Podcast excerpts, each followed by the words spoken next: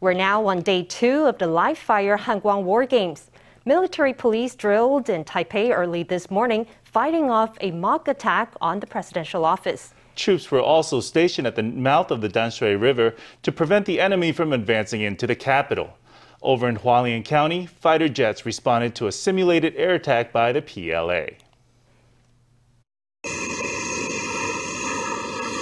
It's the crack of dawn and an alert comes in, signaling an enemy incursion. A Mirage two thousand roars across the sky to intercept the invaders, breaking the tranquility of daybreak. With fighter jets on a hot pursuit, the ground troops start to mobilize. After re-equipping, the tank battalion rolls out under cover of darkness. M sixty A three tanks and C M twenty-one armored vehicles, as well as light and medium tactical vehicles, all maneuver away from the home base. As they leave, the troops scan their surroundings for threats. Once a path is secured, the convoy moves forward to a tactical position.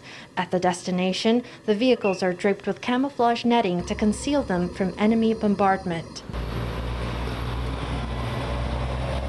Turning to Taipei, seizing the hours before dawn, Military Police Command deployed multiple Clouded Leopard armored vehicles to major city roads, including Zhongshan North Road and Zhongxiao West Road. This was a simulation of P L A special operations that could be launched before a full-on invasion. These might be targeted attacks on the city's political and financial centers, as well as an assassination of the president. In Tuesday's exercise, military police secured the presidential office and defended Taipei's political and financial centers. With the presidential office heavily fortified, troops along Guandu held the front line. Mortar carriers and armored vehicles stood guard at the mouth of Danshui River to stop P L A troops from moving upstream and reaching the presidential office. Each year, one War Games highlight is takeoff and landing exercises. This year's will open in Pingdong on Wednesday. The day before, preparations were already underway. To create the Jiadong wartime runway, traffic restrictions were imposed on four kilometers of highway in Pingdong starting Tuesday morning. One military enthusiast staked out a spot early with the help of a crane truck parked on a pineapple field. He says he wants to snap close-ups of the moments of liftoff and landing. The military plans to drill on five emergency runways around the island. All systems are go for takeoff on Wednesday. America's top diplomat has reiterated Washington's commitment to Taiwan at a congressional hearing on Afghanistan. Speaking to the House Committee on Foreign Affairs, U S. Secretary of State Antony Blinken said the U S would stand by its commitment to Taiwan under the Taiwan Relations Act. On China and Taiwan, uh, as I said earlier, uh, whatever protestations they may be making in newspapers or in their propaganda, there is nothing that China would have liked more than for us to have re-upped the war in Afghanistan and to remain bogged down for another five, ten, or twenty years. During a congressional hearing, U S. Secretary of State Antony Blinken said China had used the U S withdrawal from Afghanistan to produce anti-American propaganda. A House representative asked if the Biden administration would do, quote, whatever it takes to support Ukraine and Taiwan. We'll stand by our commitments to Taiwan under the, under the Taiwan Relations Act. Uh, we'll stand by the commitments we have to Ukraine. Over on Twitter, the Interparliamentary Alliance on China released a new video featuring lawmakers from Europe, Japan, Australia, and elsewhere. They called on democracies around the world to reject Beijing's bullying. If Lithuania is punished by Beijing, its democratic allies across the world must be ready to assist. Time to stand with Lithuania. It is time to stand with Taiwan. Back in Washington, Taiwan's de facto ambassador to the U S, Xiaobi Kim, spoke at the American Legislative Exchange Council, a nonprofit of conservative state legislators. She talked up Taiwan's strong economy, adding that Taiwan's democracy would not cave in to Chinese pressure. Who are questioning the presence of the Confucius Institutes and the way the Chinese government exercises censorship and surveillance on their students. Taiwan is your best alternative for learning the Chinese language in an environment where the young people can exercise their full freedom and tweet whatever they want without the risk of going to jail.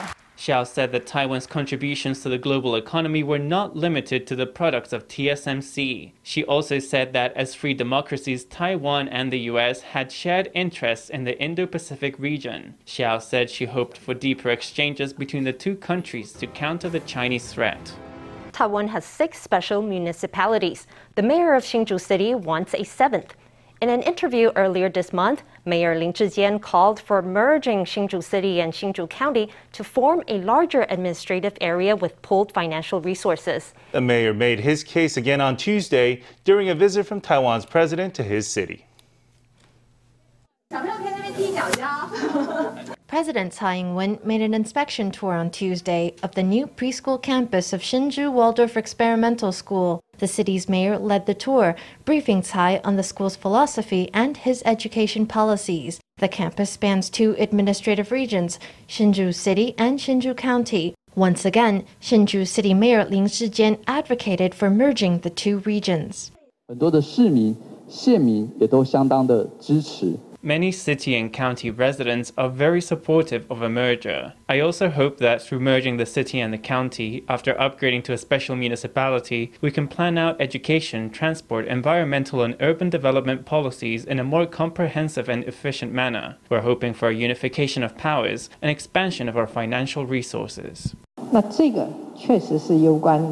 This is indeed a major issue pertaining to national development planning. Besides considering public opinion, we'll need to consider the law and other factors. All of it must be carefully and rigorously discussed. Tsai said that when considering a merger, both public opinion and the law must be taken into account. At present, the populations of Hsinchu City and Hsinchu County have not reached the legal requirement for a merger. In addition, the K M T has objected to the proposal, saying that if the two regions were merged, it would allow Lin, a two-term mayor, to seek another two terms. If you want to openly claim that this is for the public good, that yes, this is for Hsinchu City, this is for Hsinchu County, this is for the good of Greater Hsinchu, and that's why we want a merger. If you want to say that, then you should also come out and say you will not run for another term as mayor of the merged region. This merger plan is tailor-made for Hsinchu Science Park. If Hsinchu is upgraded to a special municipality, anybody with the will and the desire to serve would be eligible to participate in the election. Pushing back at Hsinchu's mayor, the K M T said that any talk of a merger was a product of political calculations. One K M T lawmaker argued that if there had to be a seventh special municipality, it should be one comprising Hsinchu City, Hsinchu County, and Miaoli. The industrial chain of Hsinchu Science Park spans Hsinchu City, Hsinchu County, and Miaoli County. These three regions make up a high-tech industrial chain. So if we merge Hsinchu City, Hsinchu County, and Miaoli County, we could build a so-called Northern Taiwan Technology Corridor. To merge or not to merge, and should Miaoli also be merged? Those are the questions set to shape the elections in the run-up to twenty twenty-two. Two new COVID cases have been added to New Taipei's preschool cluster, taking the total to thirty-two. They are a five-year-old girl and her father. The C C C also released the lab test of an infected construction worker and his wife who were suspected of being connected to the cluster. Officials confirmed that their viral sequence matched the one of the preschool outbreak. The interior construction worker, case one six one six eight, and his wife, case one six one seven one, were sampled for genomic sequencing. The results came back this morning. They were compared with the virus behind the preschool cluster and other previous Delta cases. Our findings were that their viral sequence is a complete match with the preschool cluster strain, so we believe that they are part of the same outbreak. I want to emphasize once more that this preschool cluster involves a viral sequence that's different from what we saw in all previous imported and local cases, including the Delta cases in Pingdong's outbreak and Taoyuan's pilot cluster. This is the first time this sequence has been detected in Taiwan. In related news, Taiwan's premier said he's asked the C C C to restore Taiwan to normal life, provided that the epidemic stays under control. The C C C announced that, that it's considering relaxing restrictions on September twenty-first and that no new restrictions will be imposed. Concern is growing about the long-term effects of public health restrictions on aircraft crew. Pilots and cabin crew say they can't get necessary medical treatments because of anxiety about COVID risks. Meanwhile, high-profile COVID cases have exacerbated widespread, uh, widespread suspicion toward the flight industry. The plight of Taiwanese aircrew is now attracting more and more international attention. A headline from British newspaper The Daily Telegraph, people think pilots are murderers because we brought back the virus, Taiwan's COVID scapegoats. It's a little bit of an overgeneralization. I think it was just a single case. It doesn't necessarily represent how all pilots behave. You can't ignore people who are obeying the rules just because of one or two people. I think they should follow the same rules as travelers. A small number of pilots have broken rules and brought suspicion upon their profession. Meanwhile, Taiwanese aircraft crews have been caught in an endless cycle of work and self-isolation for over a year. When they need medical care, they often suffer discrimination, leading unions to warn that crews frayed mental and physical health could pose a flight risk. There was a crew member who fell from a staircase on a cargo aircraft. He was sent to a hospital here. They wouldn't even give him an x-ray. They just gave him some painkillers. If it was just for a month or two, maybe it wouldn't be a big issue. But it's been over eighteen months now, since February twenty twenty. We're not asking for a lot. We just want somewhere to accept our aircraft crews for appropriate medical treatment. The predicament of Taiwan's air crews has attracted international attention. The International Federation of Airline Pilots Associations, which represents pilots from over one hundred countries and territories, will discuss the quarantine measures imposed on Taiwanese crews and whether social pressures could cause a flight risk.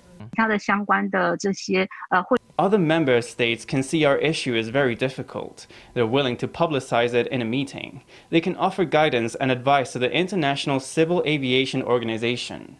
Of course, they can offer appropriate recommendations to the Civil Aeronautics Administration and other government agencies too. The role is very important. However, if the pilot union is requesting for a fourteen-day quarantine, the society and the government should um, follow, to, should accept. Including the Novotel Hotel cluster and the recent E V A Air Delta case have worried many. At the same time, aircraft crew have to live somehow. No easy equation to balance. More than three million people are waiting for their second shot of the Moderna vaccine, but currently only about two hundred forty thousand doses are in stock. With time ticking and no shipments on the horizon, it's possible the C C C will extend the dosing interval once again. Let's hear from the health minister. We'll start administering once we receive some. It's not like they'll never come. They will start to come in faster and faster. For the administration of Moderna, our highest volume days were July first and July second. This means many second doses are due for mid-September. That is to say, there's now a demand for them. So once we get more Moderna, we'll administer the second shots as soon as possible. So far, eleven million people have received their first shot of a COVID vaccine. About one million people have received a full two-shot regime.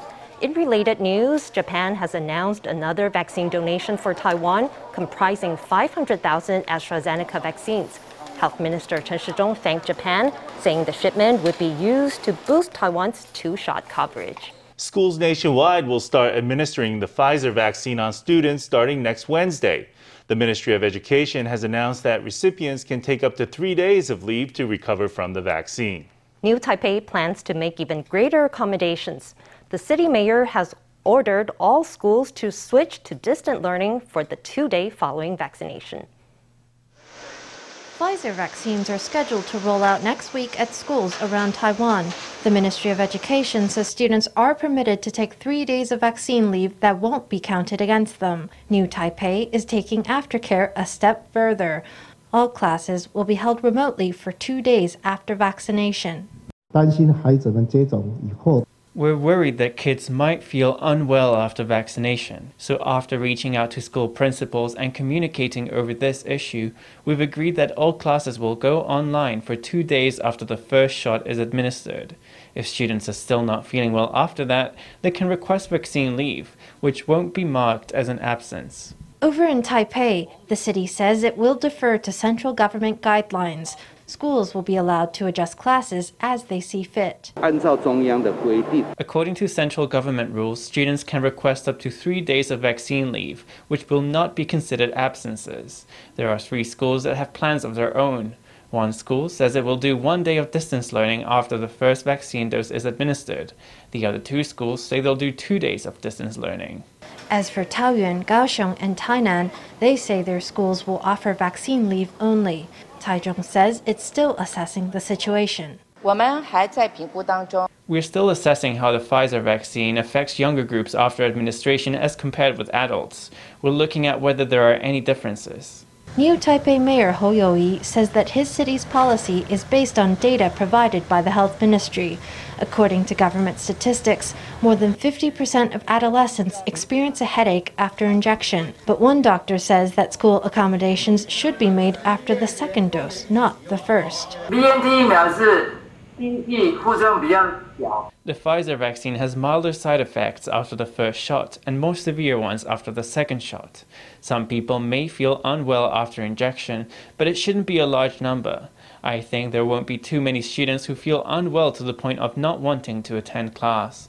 Meanwhile, parents have called on the government to offer on-site vaccination at primary schools for students aged exactly twelve who would otherwise need to go to a public clinic.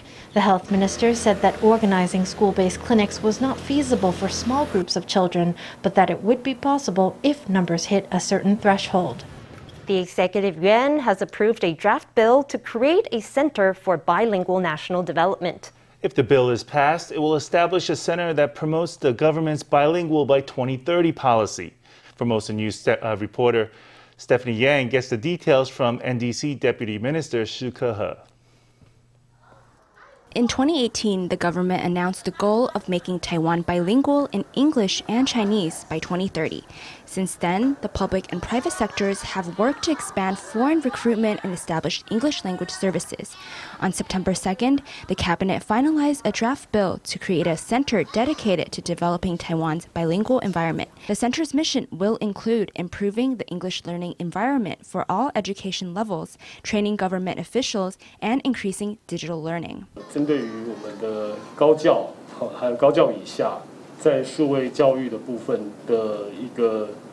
Will target higher education as well as the high school level and below. It will also promote digital learning as well as improvement in the G P T and English for public servants.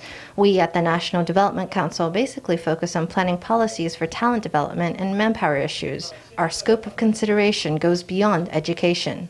The center will bring together resources from various departments and private organizations. The center will work with education institutions as well as the tech and publishing sectors and N G Os. You can see that outside of Taiwan's current education and civil service system, outside of its private schools, there are actually lots of social organizations, both for-profit and non-profit.